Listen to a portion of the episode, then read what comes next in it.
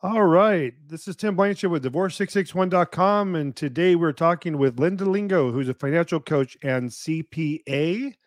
She's going to tell us about what a financial coach is. Uh, I'm going to give a quick bio on her, and then she's going to tell, take over the controls. So, Linda Lingo is an authority on women building wealth. Her successful 35 year career in corporate America and her 10 year as a financial advisor has given her practical experience, radical knowledge. I like that, radical and a deep understanding of the best ways to manage money for the modern day. Uh, her website is lindalingo.com. I like to get that out of the way in the beginning. I don't know how many people make it to the end. And Linda has a coaching program. She has a lot of resources on there. I was poking around today, um, some pretty cool um, little uh, guides that you can download. But Linda, take it away. Tell us about uh, more about yourself. We're going to be talking about gray divorce today and some other uh, financial coaching information.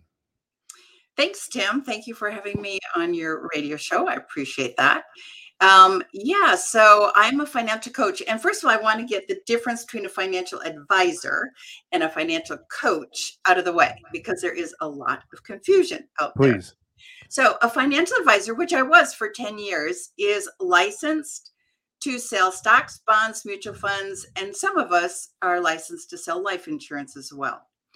And so we meet with people um, and we help them with their financial goals and we do their investing or recommend investments to them and did that for 10 years, loved it. I actually became a financial advisor because of the horrible experience I had with my financial advisor. Hmm. Um, and so I walked out of his office uh, thinking, uh, I can do this job much better than than you can, and I don't want a woman to ever be talked down to or uh, have a condescending conversation with their hmm. financial advisor.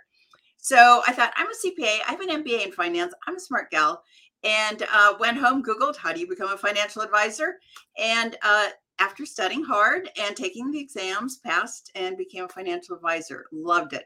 But what I found out was women want more education before they make an investment decision.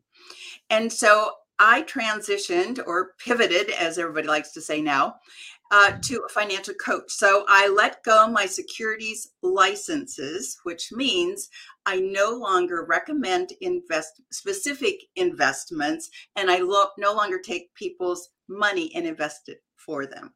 So I coach. In other words, I'm an educator. I am um, a holistic financial coach and life coach in that um, there are a lot of aspects to money. And I think, unfortunately, financial advisors get very tunnel vision on the money. And as a financial coach, I get to broaden that because it there's a lot more to it than that. As a matter of fact, I dive into the emotional aspect of money before we even talk about the dollars and cents. So um, I just wanted to get it. So, a financial coach does not take your money and invest it for you. They educate you so you can make informed decisions yourself or with your financial advisor. I help to take the trepidation, the intimidation um, out of you know the the lingo and make it very easy to understand. Is there a conflict to it? Between financial advisor and financial coach. And by the way i'll be taking a lot of notes because i forget what i want to ask you when people are talking. So it would there have been a conflict to be a financial advisor and a financial coach simultaneously? Not necessarily. However uh, you don't get compensated being a financial coach. You get compensated to invest. And um, financial advisors often will talk about how many clients they're serving or assets under management. Mm it's the dollar sign. Got you. And and speaking about, um, can you go back to you said, and I did I missed the last part of it, but you you brought up the word e- emotional. Mm-hmm. Um, could you could you go over that again? The financial, it's an emotional approach. Yeah, absolutely. So, believe it or not, our relationship to money starts as early as age three. And a lot of us don't recognize, I didn't for many years, what our true relationship to money is. It's subconscious. It actually is formed in the home. You know, youngsters we're like little sponges. We soak up what our folks are saying, but and how they're doing what they're doing and how they're acting. So, for instance, growing up, um, my my mother's love language was gift giving my father's was not and every christmas they would argue he would he would they would argue about she bought too many gifts for us so i internalized that to be oh, gifts are bad money's bad because it causes arguments so I stayed away from gift giving as um, because I thought it would always bring up arguments. So it's that's the emotional. So I work with uh, women and couples in defining what their money story is, helping them identify what their money story is. That's the emotional side of it, because you have to know where you're at in order to know. Okay, is that where I want to stay, or do I want it to be something different? I didn't want to stay in that mindset, so consciously I chose to change my mindset. It's like, you know, our mind is a fascinating thing. And that subconscious, it was like we had little ruts. And so we have to change that pathway. And it takes some work and effort, but it can be done. And that's that's where I start when I'm coaching on money is the emotional side. I call it and values, um, really understanding what your values are because well, we can get into that. But anyway, values and um, the money story is where I start. So that being subconscious, I guess you can't. I guess that makes sense that you start off with the emotional part of it because you can't coach someone on making financial decisions until they understand why they've been making the financial decisions in the past. Bingo. Yep. Exactly. Exactly. But when you obviously many people don't realize that. Yeah, they, they exactly. Until you said that, I was like, well, that makes total sense. Thank you. So you distinguished the difference between financial advising and financial coaching. Um, the financial coaching is educational. Um, starting with um, the emotional side, what are some of the other tenants that uh, are involved with the education portion of it? Yeah, um, well, and I'd like to say it's educational and it's helping clients put together a plan of this is where they are financially or with a relationship to money and this is where they'd like it to be and so i help them put a plan together it's just like you're going to take a trip well you don't usually just get in the car and start you know where you want to go and you have mapquest or some way of getting there and working with a coach is the same way it's like okay i'm here i'm stuck i'm not sure why but I know I want to get out of this rut. I know I want to change the way I am relating to money, the way I'm working with money, the way money's not working with me, and and and be in a place of abundance, be in a place of um, wealth. And so when I work with my clients on building wealth, that's what it's all about. I, I use the VIIP method. It's what I've developed. And so we start with the values and the money mindset. And then the second phase is Okay. So I hate the word, I know hate is very strong, but that's where I'm at. The word budget. It makes my skin crawl, it makes me shut down. And so I don't use it. So we work on an intentional money spending and saving plan because I help my clients, if they're in debt, actually save their way out of debt. And so that is the I. And the second I, VII, is investing. And so we go over investing. I'll go as much into detail as my clients desire. And then it's P for protecting, protecting what they've built. You know, how, you know, we work so hard to build up wealth. And then what, you know? So it's protecting it, it's deciding how, when we want to leave a legacy. What does that look like? What does that mean? So that's my building wealth uh, tenet that I use. And how can you explain to me what a holistic approach means? To me, it means not just the money, the dollars and cents, but it means the emotional. It's the emotional and the intellectual. It's the whole person coming to the table. Because what I have found in working with clients is if we just jump into the the intellectual, the the dollars and cents, if you will, unless you know how you're relating to money, what your values are. You cannot set financial goals in alignment with those values unless you know what they are. And I've seen way too many women fall off the bandwagon because somebody because they thought this should be their goal. You know, I mean, I'm tired of people asking the $5 question. They should be asking the $50,000 question. You know, it's go buy the freaking latte. You know, that is not going to make or break you. I don't care what anybody says. But if you have a credit score and you're constantly having to pay the highest interest rate, that's big dollars. You can change that, and that will make a difference in your money. You said women want more education. Is that just because men and women are built differently, psychology, psychology wise? What um, what do you mean by that? I mean, I know what that means, but yeah. explain that to me. Well, I think women are from Venus and men are from Mars, and we think differently. I it's not bad or good, it's just the way we're created, I believe. And so let me back up. My perspective is and and it's it's documented is that the finance world has been dominated by men I mean, eh, when I was a financial advisor, less than 10% of financial advisors were were women. And that's still the statistic. It might have gone up to 11%, but it's still incredibly low. And and what happens is male financial advisors tend to talk to, if it's a couple, the man, the husband.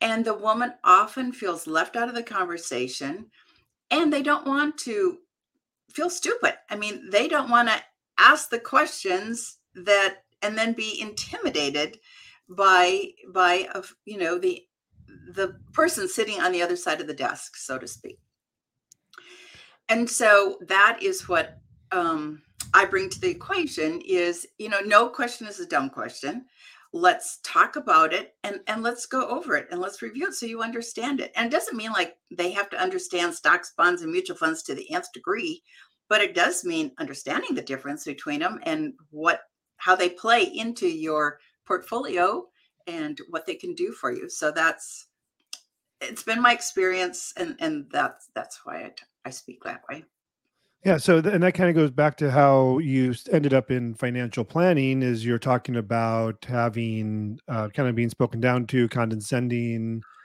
And that's still shocking that that would happen. And then in this environment you're saying that you know I imagine that they're they go together to see their financial planner, and you're saying that the the the man, um, the financial planner, is talking to the husband and kind of maybe not even paying attention to what the wife has to say. It's an interesting, yeah, thing going on there.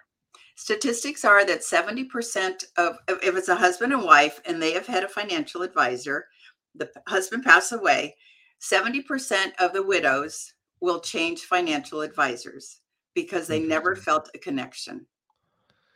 That's huge. Well, and is it is it something that the financial planner world, since it's ninety percent of them are men, I believe it was your statistic that the that the the financial planner needs to be more educational, or how how could that be fixed? And the second part of that question is, what could the wife do who feels this way say or do to move into a more position of power? Great questions. I think the financial advisory community is recognizing that they need to be more in tune with both men and women. But they're recognizing that. I think sometimes it's hard to, to change patterns of behavior, um, especially if what you've been using works, you know. Um, but the statistics are also women are what we are inheriting the wealth. So baby boomers passing away, our children are inheriting it, but the majority is passing to women, and women drive the economy. We are the ones who decide where the money's going to be spent. We are the ones who honestly make or break um, you know the budgets as far as you know our home budgets or or our community we are the givers we are much more philanthropic and so i think the financial advisory world is recognizing this i think younger men are starting to try to work and and learn how to talk with women but it um it it it will take a while, I think, to transition to that. And as far as what women can do, get a financial coach, get educated. I tell my clients, read something that has to do with money for at least 5 minutes a day or or listen to a podcast. You know, there's so many ways that you can do it now, but just start listening. So you are starting to pick up the vocabulary a little bit and then if that prompts questions you know then start asking the questions. Don't be intimidated but so many women are you know it's and the other thing is we have so many things on our plate that taking the initiative to really educate ourselves in another area requires time and time is a precious commodity especially if you're a wife if you're a mom if you have a career. I mean i can certainly relate to that. But what happens and the majority of my clients are actually women midlife women going through a transition. Because if you're going through a divorce if you're all of a sudden a widow if you're changing a career or or an empty nester you know the, it usually is some kind of a life event that will trigger oh my goodness i need to get serious about my finances. I need to be more involved or i need to put a plan together. I mean i remember when i turned 50 it was shit how did this happen? You know? And now it's like i gotta really i gotta focus on the next couple years the next decade really making sure my retirement was in place. And it's a good thing because after 40 years of marriage i went through a divorce mm. and that changed a lot of things. Yeah what can um so do you think it's a mistake for what would appear to be happily married, you know, couples that the wife allows the husband to have complete financial control because they not because they don't want to be involved but just because they trust their spouse? And and is there a what should they do to be more involved? So these things not so they don't need a financial coach, but so there isn't this shock and awe at 50 or when there's a life change. Yeah, great question.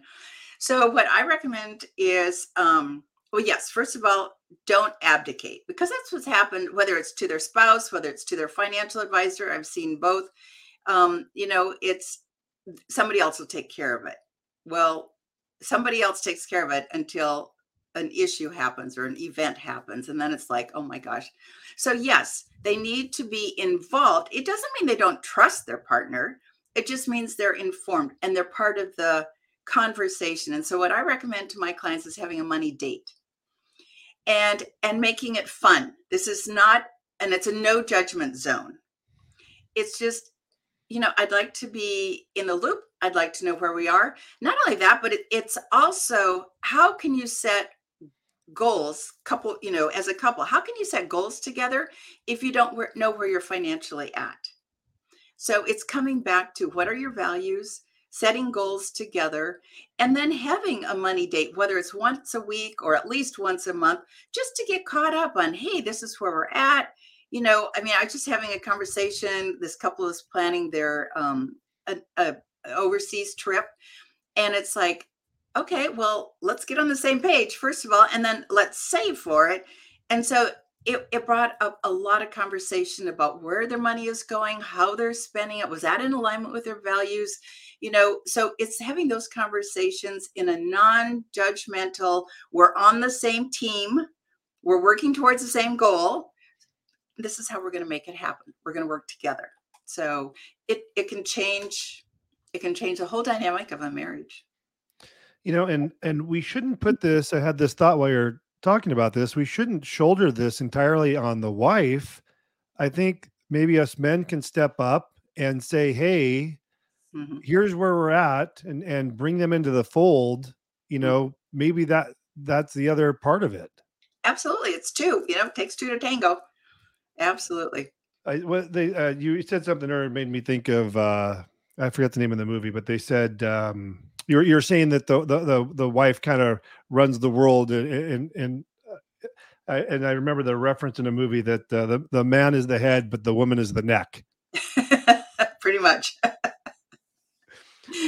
so we were going to talk about gray divorce, um, and I'll have you kind of describe what that is. It's it's. I imagine that's one of these um, life changes you're referring to. I'm sure you know death of a spouse would be one. Um, just another life changes, divorce, of course. Um, if you could explain what gray divorce is in your own words, and then talk about maybe some of the special considerations that might be need to be dealt with. Yeah. Um, so gray divorce is defined as couples 50, age 50 and older, getting divorced. Um, and it's typically not always, but typically from a longer lasting marriage. And um, it was coined because researchers found that that demographic, the rate of divorce in that demographic is increasing. And um, it's actually up a quarter and of all divorces, and one in 10 is occurring in uh, people age 65 and older. Wow. And there's a, a, couple of reasons for that. I think um, one is that, you know, if you've been married 20 years or more, you, you know, they say they grow apart. Uh, and I think sometimes that happens when communication isn't great. Um, it usually happens after they're empty nesters. A lot of times they'll stay together f- for the kids, yep. which like the worst reason to stay together, but they do.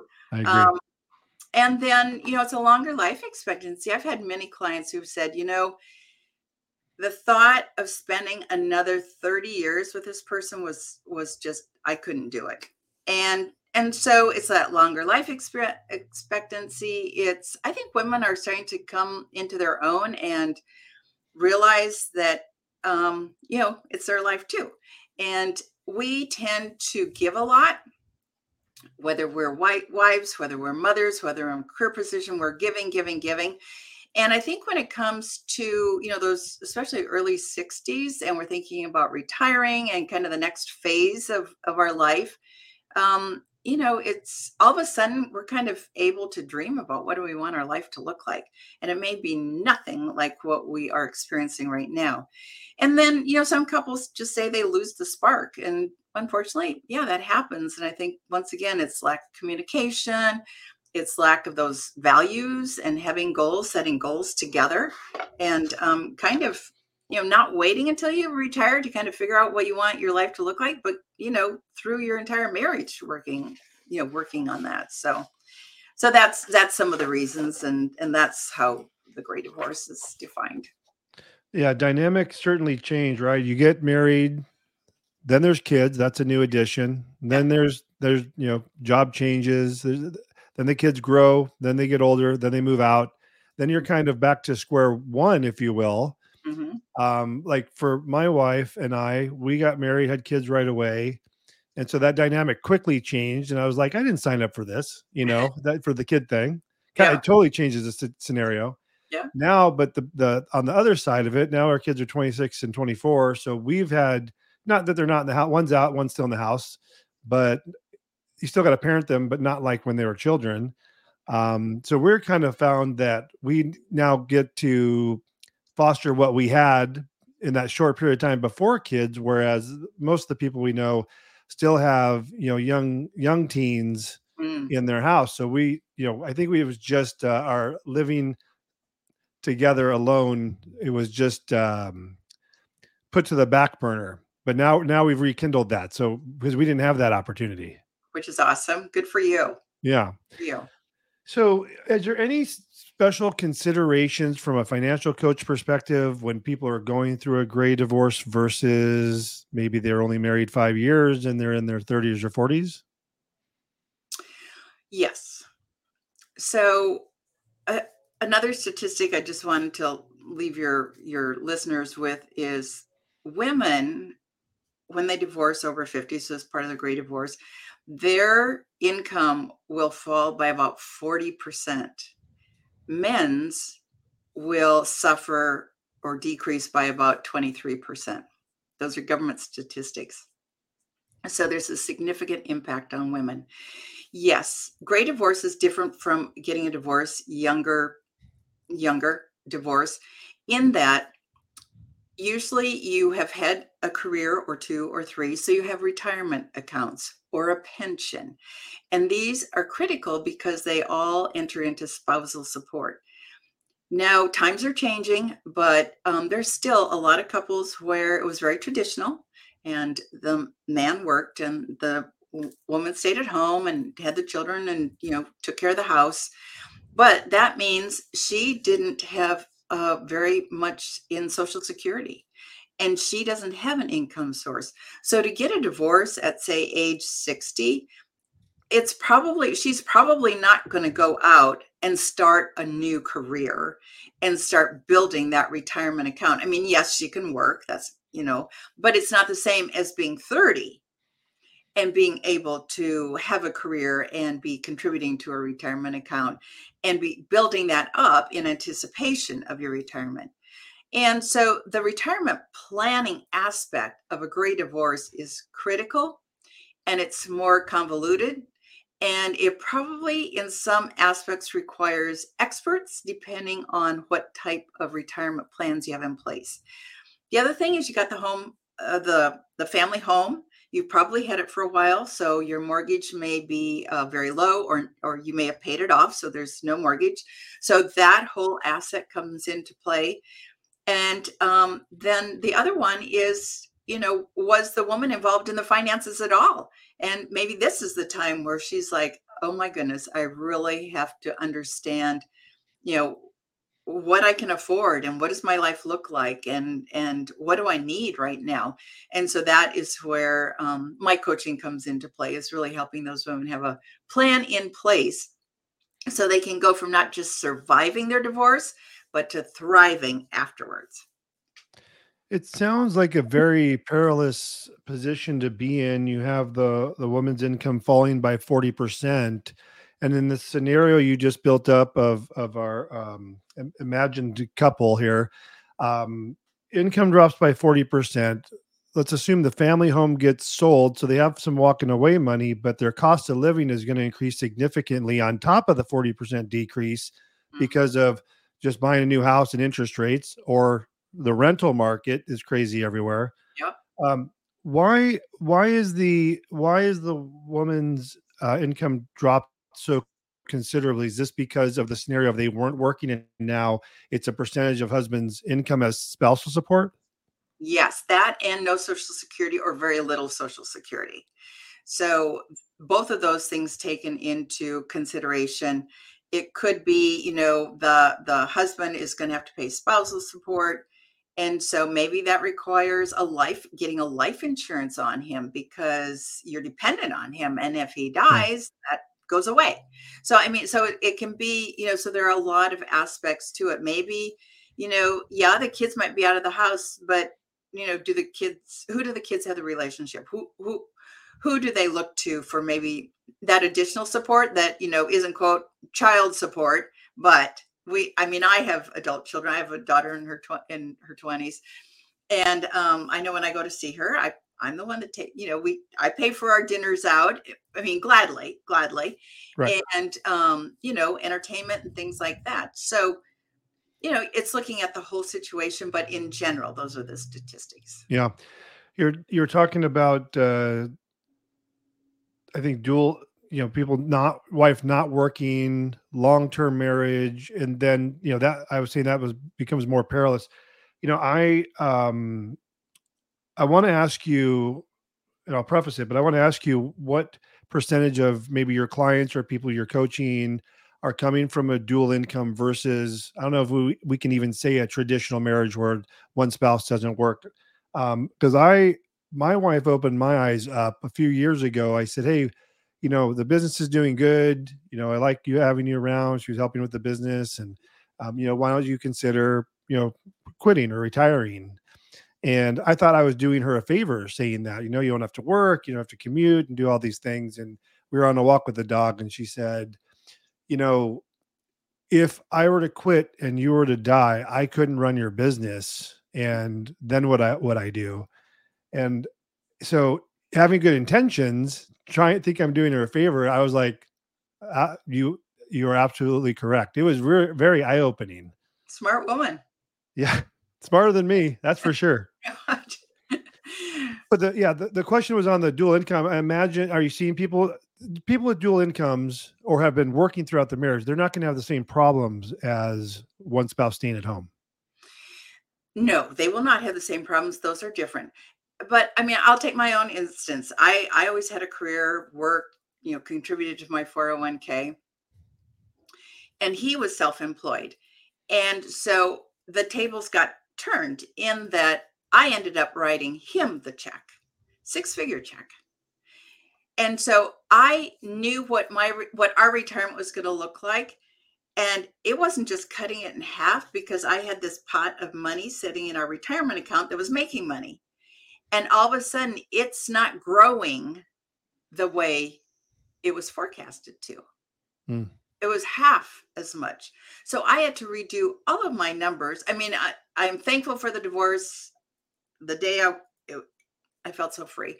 But all that to say is the numbers change. And you should never stay in a marriage because of the numbers but they do change and it's you know it's compounding value of money all of a sudden you got half the, the value it's not going to grow as much as you had anticipated which means you either delay your retirement which many people do or you phase into it which is becoming very popular. It's not like oh 65 i'm retired i'm going to go play golf. It's oh i am now transitioning i'm going to work you know maybe 20 hours a week instead of 40 hours a week and i am going to travel a little bit more. And that's actually what i'm doing. I'm i'm working less working i enjoy it but i'm also pursuing some of those other activities that i i greatly enjoy but all that to say this is not the retirement i envision. and i think that happens with a lot of couples where they're both working it's you know especially in their 50s 50s is where i see women really focus on okay i'm going to get laser focused this is when i have time to you know increase my income. It's probably the, the highest income they'll ever have. Uh, they can really focus on it. The kids are out of the house and and they can really put their retirement plan in place and kind of you know okay 66 67 70 is is my target. What yeah. is it going to take? What's my number? That's what i get asked all the time. What's my number? It's different for everybody. But anyway all that to say so yeah so it is different um depending on you know single income or, or dual income absolutely. Yeah, you're talking about the traditional retirement that you'll retire and and and go play golf. I I don't know if that if you think people are still doing that these days. It's, it would seem odd to me to just one day quit and do absolutely nothing. I don't know, maybe in 10 or 15 years that won't seem so odd, but I I don't know. I guess I could find plenty of you know, on the weekends. There's plenty of things to do if I'm not working to fill my day. Mm-hmm. Well, I see some of that. I wouldn't say it's as prevalent as it was. I see yeah. more people transitioning. That's what I see. I like and that it, word. Yeah, it, it's, write that down. I, I think it's and I think it's smart. It's like, and I was coaching one woman. She she cracked me up. She goes, you know, I know, and and she she was coaching just because she wanted to get her retirement on fast track, and she was happily married. She goes, you know, I married him. I said I do for as long as as we live. She goes, I just didn't know it was going to be breakfast, lunch, and dinner. She she goes 24-7. She goes, you know, I'm I'm transitioning. I'm going to transition into my retirement because I can't imagine working 40 hours, you know, yeah. out of the house and then all of a sudden being there full time. And I think that's smart. It's not that, you know, you, you don't wake up and it's like, well, you know, I, I can't stand being at home full time, but it's like, oh, let's transition, you know. And I think it gives people, men and women, an opportunity to explore, explore different things, you know, whether it's volunteering, whether it's um, I don't know, working at a winery just came to mind because that's one of the things I I love doing.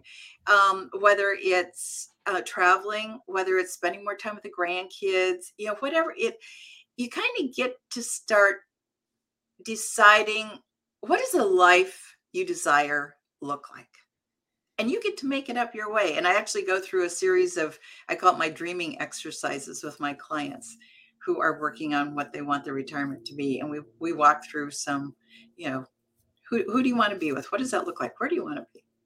What do you want to do? Yeah. You brought up your your coaching program. I wanted to see if we could dive into some of your um some of your programs um, and if you could kind of detail the types of clients you work with and Are they coming in? You know, you just mentioned, um, you know, happily married, but wanted some financial coaching. So I guess people can enter your your various coaching programs at, at any point. Happily married, just want to be more financially informed. Um, tragic life events that then you know trigger them to need to reach out to you. Can you go go into detail about what you have going on? Yeah, thanks, Tim. So I say I coach. I'm an experiential coach. And that means I have a lot of gray hair. And so I've had a lot of experiences. My ideal client are, those midlife women who are having a transition or a midlife experience and it has made money their priority not in a in a positive way they want to have a better relationship with their finances um, I also coach women who have an okay relationship with money, but they really want to take it to the next level. They want it to be great. They want to experience abundance in their life. They want to um, not um, struggle quite so much. And so I actually have um, I'm offering a VIP experiential day with me so that we can I can be laser focused on them and really work with them starting with where they're at, where they want to be, and and we go through quite a bit. It's um, it's really a transformational experience, and it's at my favorite vacation spots. So I have one coming up in June. We'll be in Maui. I have one in July. We'll be on a beautiful uh, river up in Montana. And I have uh, one in August here in the Pacific Northwest in the Willamette Valley uh, where it's great wine country. You don't have to drink wine in order to do that one, but um, so that's really fun. Um, I coach couples who really want to get on the same page. So my perfect client is someone who is committed to making a change. They know they have to change something. They're committed and they're willing to put in the effort, not in a physical sense so much as as in a mental sense a mental sense. And um and really want to take their relationship to money to the to the next level. I always say i work with women to help them make money their best friend. So you work with women independently mm-hmm. life transition issues mm-hmm. um, and you also coach couples. The vip um, coaching that you were discussing is that is that couples based nope it's only for women it's, it's me and one other gal. We only do one on one. It's very special. Oh, that's one on one, huh? Oh, it's only one on one. Yeah. Wow. Yep. Very immersive, I it imagine. Is. That's a good good word, immersive. Yes. Um, and then you have um, I'm looking at your website. You have some other coaching, the wiser you, mend the past, grow the future, grow your future, understanding investing, your financial confident future. Are these um, virtual coaching? Are these uh, couples coaching are these individual uh, coaching programs or do they all kind of roll one to the other? So i don't have a cookie cutter approach. Mine is all individualized. And so those are all aspects that typically enter into uh, what my clients require coaching on. And so um, you know and some people might might go i i I don't need the investing right now, but I really need to get my money story straight and I need an intentional money and spending plan. That's great. Then that's what we'll focus on. But women who work with me typically start at the beginning and work through the entire um, VIP process. Mm-hmm. And and so that encompasses what you just discussed. And that usually takes about six months. I was just going to ask you what a typical coaching program might look like six months. So they can kind of come in eh, whatever maybe they feel is their immediate need, but then it will evolve into the remainder of what you come up with in your coaching. Right. And it's a conversation that we have too, because many times they don't even realize what they need. They think they know what they want, but they don't always know what they need. You have a lot of um, resources on your page um, which I like. You have you know a bunch of videos and resources, and you had a bunch of uh, guides on here. Do you find people um, obtaining these guides and eh, as a kind of an initial first step to reaching out to you? Absolutely. So that's a great way for them to get to know me, to um, see who I am and what I'm about. Um, the Gray Divorce is probably one of the more popular um, freebies that I have for for people to you know you can just click on it and download it. Um, but they're all very useful and they're all timely and I, it depends on where you know what people need where they are in their life some of them you know it's like i got to figure out you know how to get my finances in order and um, so that's another guide that i have but the, the divorce one has been very popular i put up the media page just so people could see the other podcasts i've been on uh-huh. because i think when they see me in you know live so to speak um, they get a sense of who i am because you know money working with somebody and especially about money it's a trust issue. I mean you know to open up and be vulnerable and say i have a hundred thousand dollars in credit card debt.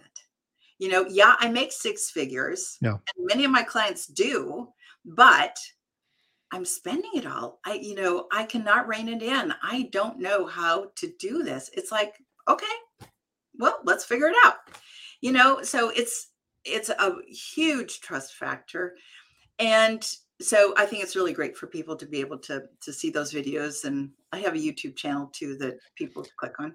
Yeah, on your uh, in the media uh, page, you have a ton of uh, YouTube videos, and I agree with you 100%. I, can't, I think there's some crossover with what I do and you do as far as a certain level of um, comfort level, identifying with you, seeing if that is so if they even like you. Right. Um, and I think it saves us both time for someone to, you know, cl- you know, watch a video or two or a podcast and say, yeah, something just rubs me the wrong way about that guy. Exactly. Well, that, that's great. You know, then we weren't going to hit it off anyways. I'm sure the same for you, right? It's it's kind of a, a top of the funnel type um, scenario where they've already eliminated you. That's great. Now we're not wasting time on consultations and everything else, right? Yes, yes. And if they do think they want to work with me, or then I offer a complimentary uh, 20 minute call.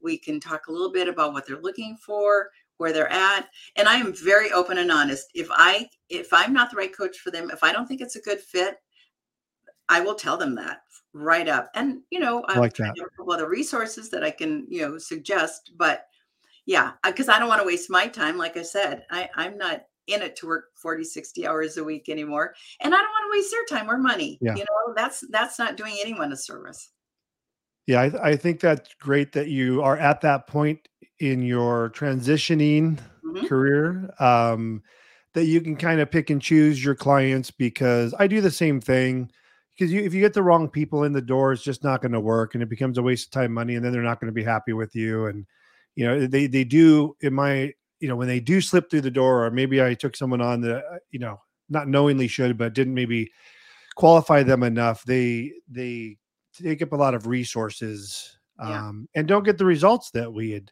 you know hoped to get exactly exactly and i don't know about you but i'm at my point in life where i am surrounding myself with positive energy and if somebody is just a constant energy drain i mean i know we yeah. all have our days and we all have our issues and stuff and trust me if you're going through divorce oh my god but um but you know it's it's knowing it's being intuitive and and and knowing if if that person is the right fit or not yeah so. i always i always tell folks when I, we're, you know we, we do free consultations as well and it is much about them learning asking their questions as it is me asking specific questions back getting a feel for and you've done what you're doing a long time as as have i and i can kind of read between the lines based on the answers, you know, and and I'll tell them straight out, I want to see if we're a good fit, you mm-hmm. for me, me for you, and I'll tell you, you know, 100%, you know, if I feel like there it's not a good fit and why.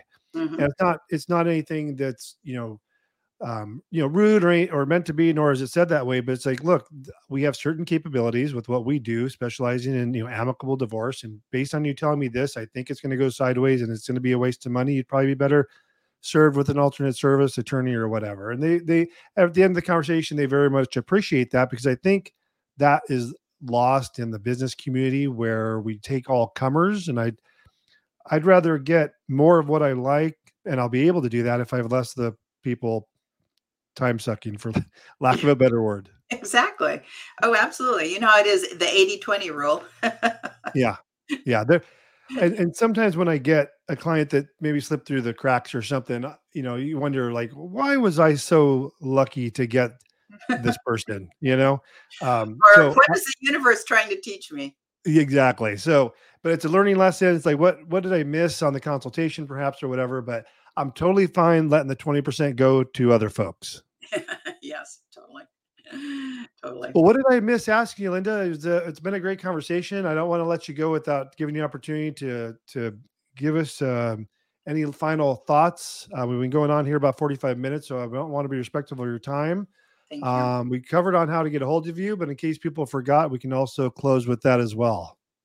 Yeah, absolutely. No, I love what I do. I think, um, you know, it's always good to have a positive relationship with money. That is not sinful, it is responsible. And, um, and my intention is is to do my best to help people have that relationship to have abundance in their life whether it's financially whether it's in relationships or whether it's in success in any other aspect of their life so um yeah i'm linda lingo financial life coach educating lingo.com free consultation. You know um people i do a 15 minute consultation. People like i'm, I'm going to hurry through this because we only have 15 minutes. You can get a lot accomplished in 15 minutes, and I'm assuming you can in 20 as well as trying to assess what people need. Oh yeah, absolutely, absolutely. Well, again, uh, so glad that you took uh, 45 minutes of your day uh, to talk to me. I will get this on both our audio podcast and video podcast on YouTube. I'll send you the links to everything to use as you please. And again, it was fantastic talking to you. I always learn so much, um, and I like just getting getting going on the uh, video because I, I am genuinely interested in what you do and folks like you do. Um, and because everyone has their uh, a different twist, if you will, or a different way of doing things or different style, different programs. Um, some work with you know women only, some work with the men only, some work with both. So it's just so many different. And for me, for what I do, so many of what clients that we handle because we do simple amicable divorces you know, we do high volume 20 to 30 a month whereas maybe an attorney won't do that in a year and there's a need for the services and coaching that uh, that you and folks like you offer? Yeah and i think uh, one thing about the divorces maybe to keep in mind if you haven't already is you know i i realize there's an emotional aspect to the divorce and there's the financial aspect. And helping people recognize that, I think, is really important because we have to allow ourselves, I'm speaking from personal experience, we have to allow ourselves to emotionally work through divorce issues as well as the dollars and cents. And they're both equally important. Again, fantastic talking to you. We'll definitely keep in touch. I'll make sure to uh, find you on LinkedIn and all your social media um, and we should stay in touch. I'm going to be creating a, a, resource page on my website, and all the folks I interview will be there with a little caption of what they do. The more information I can provide to folks pre-divorce, if we if we even prevent people from getting divorced, they get some financial coaching, um, is all the better for me. So again, thank you so much for your time. I really appreciate you coming on. I learned so much uh, today. Thank you, Tim. I appreciate the opportunity. You're so easy to chat with. Thank you. Thank you for saying that. I appreciate it. Absolutely. Take care. Okay. Bye bye. Bye bye.